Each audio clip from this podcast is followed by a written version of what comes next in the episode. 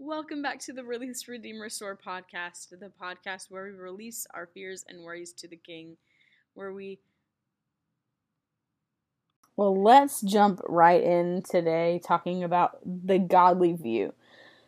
Today's question is Where is your identity? Do you know your identity? And how can we find that in God? Now it's going to go a completely different turn than you expect, so stay with me and we're going to figure out the recipe to understanding our identity and how to live a holy and perfect life. So, let's start in Song of Songs 1 verse 11. We will enhance your beauty, encircling you with our golden reins of love. You will be marked with our redeeming grace. The Shulamite. As it as the king surrounded me at his table, the sweet fragrance of my praise perfume awakened the night. The sachet of myrrh is my lover, like a tied up bundle of myrrh resting over my heart. He is like a bouquet of henna blossoms, henna plucked near the vines at the fountain of the Lamb. I will hold Hold on to him and never let him part. The Shepherd King. Look at you, my dear starling. You are so lovely. You are beauty itself to me.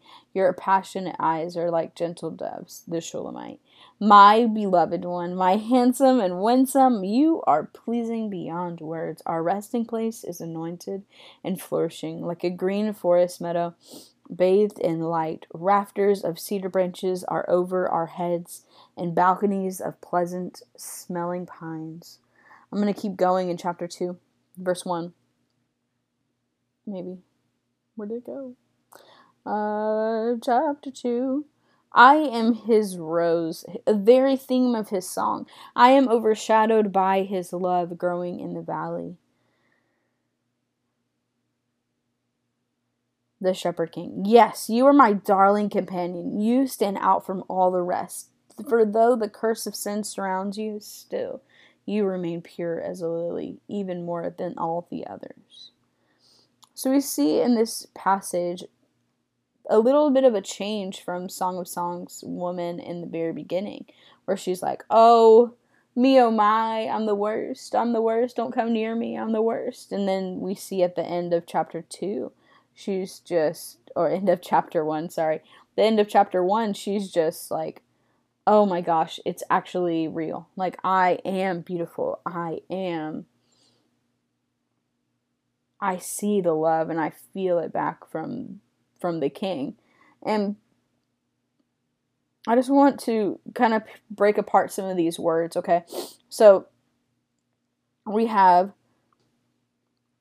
so we have in verse 12 through like about the end of the chapter 17 verse 17 you see a lot of the poetic words like a sweet fragrance of perfume a sachet of myrrh.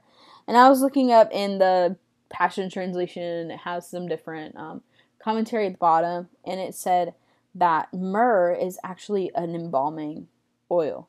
And we see that like the people the wise men when they brought gifts to Jesus when he was a baby, they gave him frankincense, gold, and myrrh.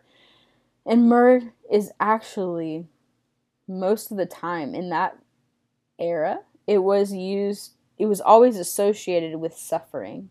So she sees that her lover is like if, if we're looking at it from the lens of God and his children, we need to remember that he sacrificed his life for us and he cleanses us with that sacrifice. So we need to remember that when we see the word myrrh that it's a cleansing it has cleansing power. And she says in this verse, it's resting over my heart. And then in verse 14 she said, I will hold him and never let him part. That also it rhymes, so it's very poetic but we need to remember that as we go through life that we have this Jesus, this gospel, this this person who loved us enough to sacrifice life so we could live. And we need to keep that on our hearts all the time so we have that constant reminder that Jesus gave it all for us. So keep going, and this it says he is like a bouquet of henna blossoms. And I was looking up the word henna blossoms, and I didn't really see where it was, but at the bottom of this, like where it has like all those different um, commentaries, whatever, it said that henna blossoms were actually a, there's an homonym, which is like the same word, the same or the same word means different things, right? So a homonym for henna is actually atonement or redeeming grace. And so from that we can see like he is like a bouquet. He is like a bundle of atonement. He brings atonement and he brings it from the vines of the fountain of the Lamb. Wow, what a beautiful picture that is. Like he brings us, he brings change. He brings atonement, which means he brings healing and change.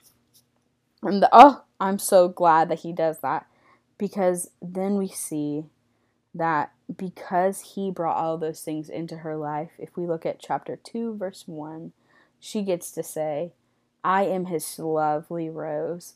I am overshadowed by his love growing in the valley.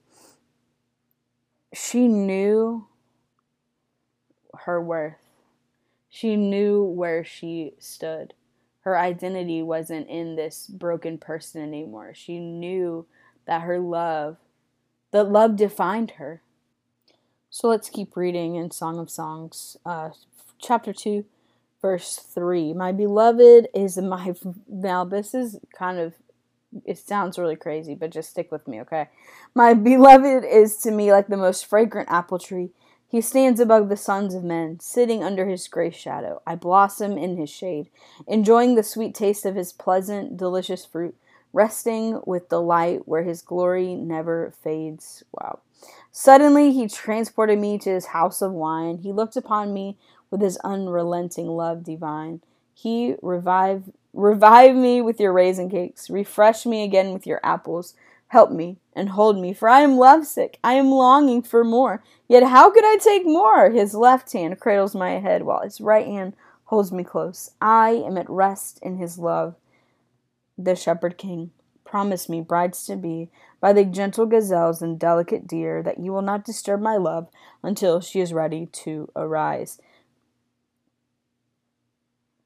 I want you to think with me and think about this, okay? I heard this description about this passage this week, and it said, think about you going, like the Shulamite in this actual story, in the real story, the Shulamite or Shulamite is a person she is the bride. She wants, she's this commoner. She's looking to the king, right? The actual king, King Solomon. And she's like, the first part of chapter one, she says, Oh my goodness, if I could just have his kisses, mm, mm, mm. If I could just have him and I just could love you, oh my goodness, I would be, I would be so good. Oh, I cannot handle. I have such a big crush on you. And she, the woman, what? I thought women were supposed to be quiet about that. It's not true.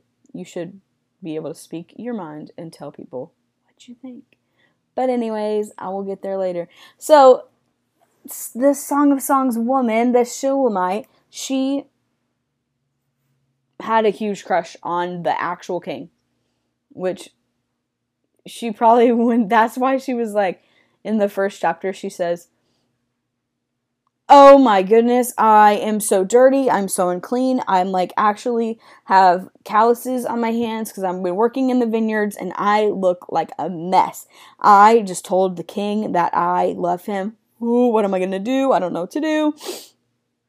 And then we see the king come in solomon and he comes in he's like oh man you are beautiful wow, you are the beautifulest, like, that's not a word. You're the most beautiful woman in the whole country. Wow, I feel the same way for you. And that's when we see that she's like, this is actually going to happen. Wow. Like she's like freaking out, and then you see in this chapter, the um, chapter two, verse three, she's like, I'm actually delighting in this and I'm actually like so surprised, but I'm actually here. I'm sitting with him. Oh, I don't know what to do. And then she says in verse 5 Revive me with your raisin cakes, refresh me again with your love. Help me, hold me, for I am lovesick. How could I take more? I want more, but how could I take it? Like, she's like that picture, like this. You know, I don't know. I just think about this, like, picture of a TV show when the girl is like freaking out. She's like, I don't know what to do. And that's what she's doing. She's just like, oh, I just love this guy, but actually it's happening. I don't know what to do. What if I, ah, like freaking out. And that's what, how we should feel about our king, right? That's how I want to feel about my God, my creator, my, the person that I should surely love the person that I should truly be spending time with. I want to delight in him like she's delighting in her king. The guy that she has a crush on, the guy that she likes. Now, I don't want to think about God as like my crush. I don't want you to think like weird stuff about that, okay? Don't don't go that far. Just think about that love though. He's just showing you a picture of a true love. Okay? I want you through this study today and throughout this next part of the studies when we keep going through this book of the Bible, think about that. Like, are you delighting in God enough to be like, oh, I want more, but how could I take any more? Oh my goodness, I can't take any more. It's so good. I don't know how to take any more. Let that be our delight.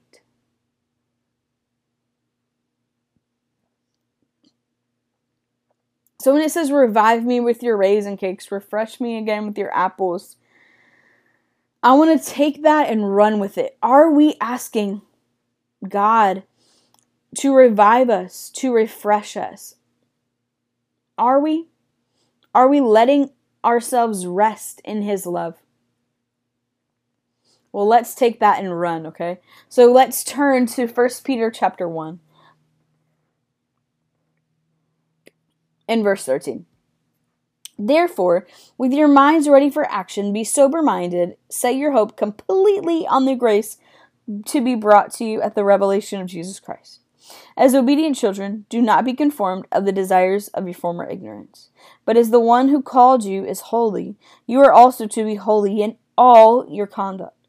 For it is written, Be holy, because I am holy. If you appeal to your Father who judges impartially to each one's work, you are to conduct yourselves in reverence during your time living as strangers. For you know that you were redeemed from your empty way of life, inherited by your ancestors, not from perishable things like silver or gold, but with the precious blood of Christ, that of unblemished and spotless Lamb. Like he was foreknown before the foundation of the world, but was revealed in these last times for you through him you believe in God, who raised him from the dead and gave him glory, so that your faith and hope are in God alone. Since you have purified yourselves by your obedience to the truth, so that you show sincere brotherly love for each other from a pure heart, love one another constantly, because you have been born again, not of perishable seed, but of imperishable, through the living and enduring word of God. Amen. For the all flesh is like grass, and all its glory like a flower of grass. The grass withers and the flower falls, but the word of the Lord endures forever. And this is the word of the gospel that was proclaimed for you. Amen. So, if we look at this chapter, we see that there's a call to living holy lives. And that's not an easy thing to do holy life. I I can't live a holy life, can you? Absolutely not. But we are called to live and strive for that, to be set apart, okay? Not to be perfect, but to be set apart. So we're going to look at about 5 action steps that we can take to be refreshed and revived in Christ's love, which is the goal of our lives. So let's get to it. So in here we see that there is an action, there's a bunch of action steps. But in verse 13 it says, Therefore, with your minds ready for action. So our minds are the first thing that we have to do to be ready, to be revived and refreshed. Why do you think our minds have to be first? There is always a thought before an action, okay? There's always going to be a thought before an action. And that's the truth right here that God is trying to teach us through First Peter that the mind is powerful. Our thoughts are powerful. Mind is ready for action, then we can do that. So our mind has to be ready. So let's look at Romans 12 2. You've probably heard this before, but let's read it together. Do not be conformed to this age, but be transformed by the renewing of your mind, so that you may discern what is good, pleasing, and perfect will of God. So, that renewing of our mind is important because our mind is fleshly. Our mind, which, if you don't know, that means that our mind is corrupt, our mind is not perfect. And God has given us the scriptures and He has given us the Holy Spirit to discern what is true in the Bible, okay? So we need to be reading the Bible to be transformed. So that's my second point is we study. We have to be studious in the Bible. If we're not studying the word, our mind isn't going to work in the way that we need it to work. So let's look at Psalms 1 2. Psalms 1, verse 2. Instead, wait, let's read the first one. The first, really. Okay. So the first verse says, How happy is the one who doesn't walk in the advice of the wicked, or stand in the pathway of sinners, or sit in the company of mockers. Instead, his delight is in the Lord's instruction, and he meditates on it day and night. He's you're meditating on it day and night, his word, his scriptures, then you're going to know what to do. And it says, if you keep reading in Psalms 1, verse 3, it says, He is like a tree planted beside flowing streams that bears fruit in its season, and its leaf does not wither. Whatever he does prospers. I heard someone say this the other day that there's in Israel there wasn't many trees, there's not many streams. We're living in they were living in a desert. So when God says that he's going to plant them by streams of flowing water, that means they had to be transplanted. That means they had to be picked up, moved, and then placed into this new life. And I believe that God does that with us in our minds, in our bodies. He picks our minds up, figuratively. He picks us up out of our sin and He plants us in this new life in Him by that fountain of the Lamb. He picks up our ickiness, our sinful nature, and He puts us in the path of righteousness. But we have to have our mind ready to do the thing that God's asking us to do. And we have to study the Word so then we can delight in God. So then we can meditate on His scriptures day and night. Let's keep going with this. Our third thing how we can be refreshed in revived in God is we have to set our gaze on God. Okay, so let's read in Psalm 143, verse 5. Remember the days of old. I meditate on all you have done. I reflect on the work of your hands. And Isaiah 55, verse 8 and 9 says, For my thoughts are not your thoughts, and your ways are not my ways. This is the Lord's declaration. For as high as heaven is higher than earth, so are my ways higher than your ways, and my thoughts than your thoughts. Amen. And I thank the Lord for that because my thoughts sometimes are very punitive, very small. sometimes I forget what I walked into the room to get, or I look at my phone and I'm like, I was going to look up something, not sure what it was. That's my mind. I'm so glad that I serve a God who does not forget. I serve a God who keeps on remembering things when I forget them. Praise the Lord. So we have to set our gaze on that, that He knows more than me.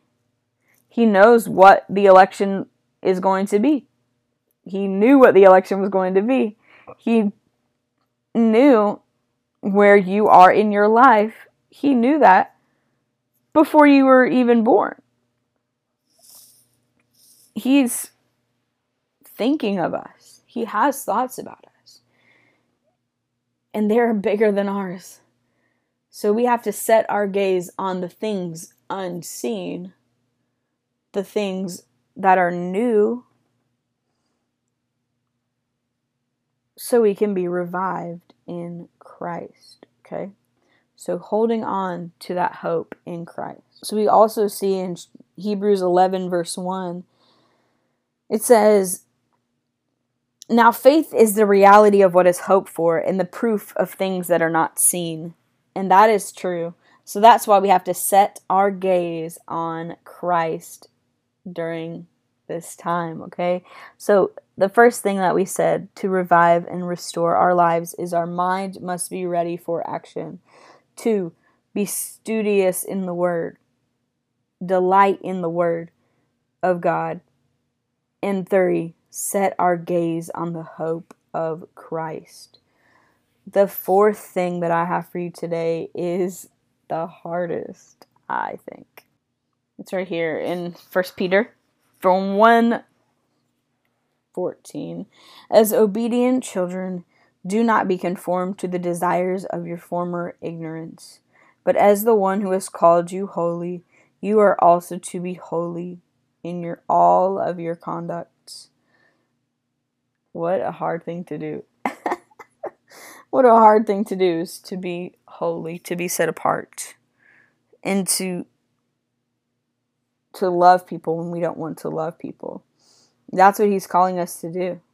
If you look in verse 22, since you have purified yourself by your obedience to the truth, so that you show sincere brotherly love for each other from a pure heart, love one another constantly.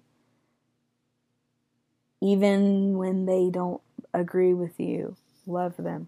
Even when they make you mad, love them. Even when they're not it's not the best job that you have love it. Even if it's not the right timing you think in your time you're mad about what's going on in your life love the people that are surrounding you. That is what god has called us to do. Love god love others be obedient you can do that you have the power to choose obedience. I'm going to look at Deuteronomy 28, verse 1 and 2.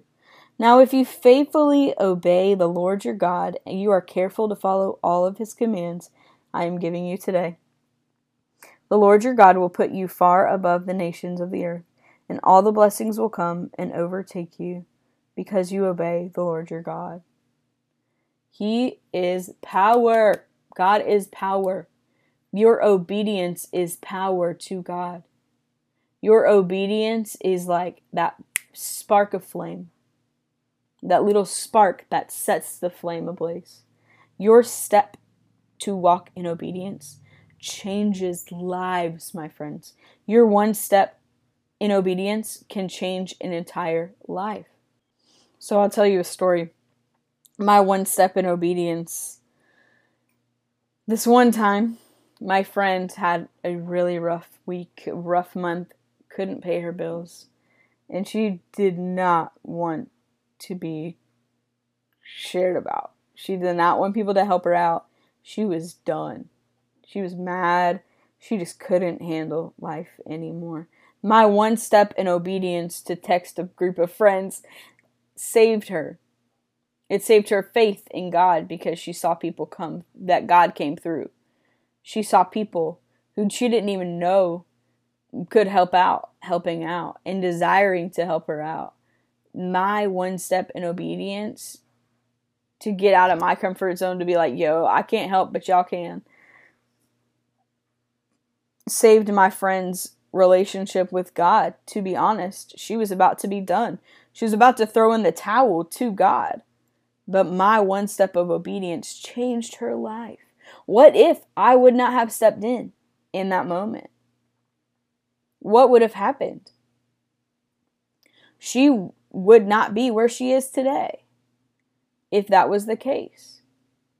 Your step of obedience will change a life.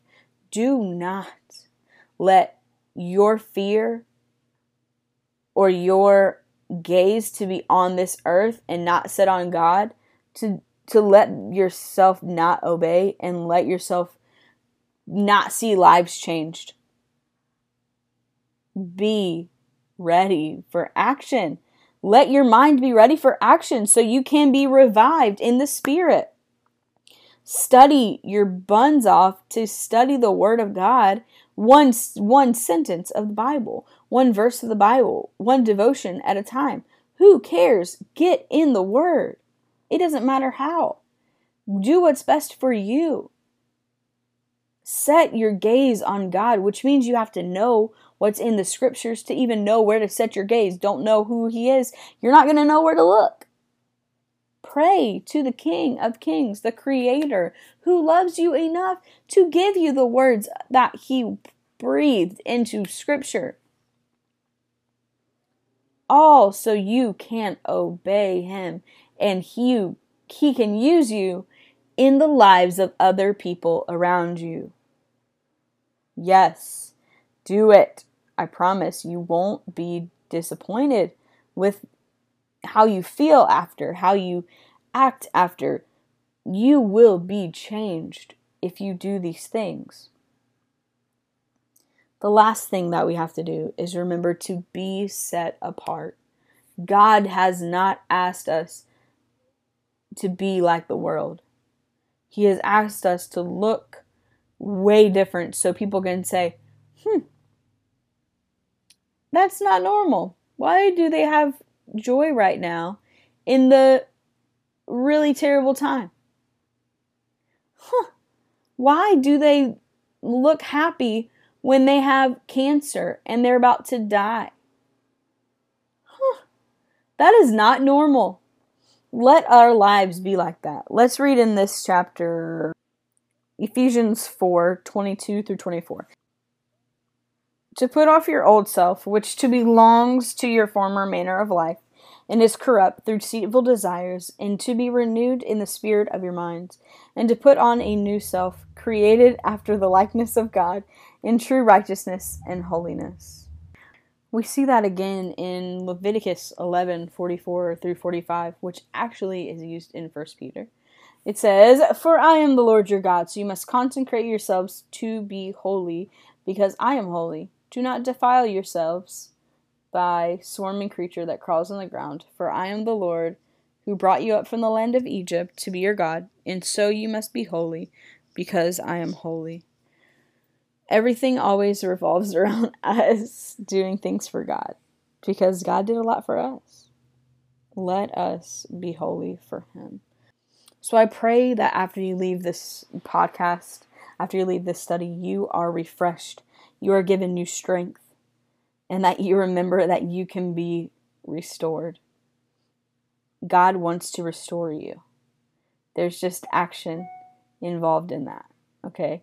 So remember this one thing rain refreshes the land, rain comes from a storm.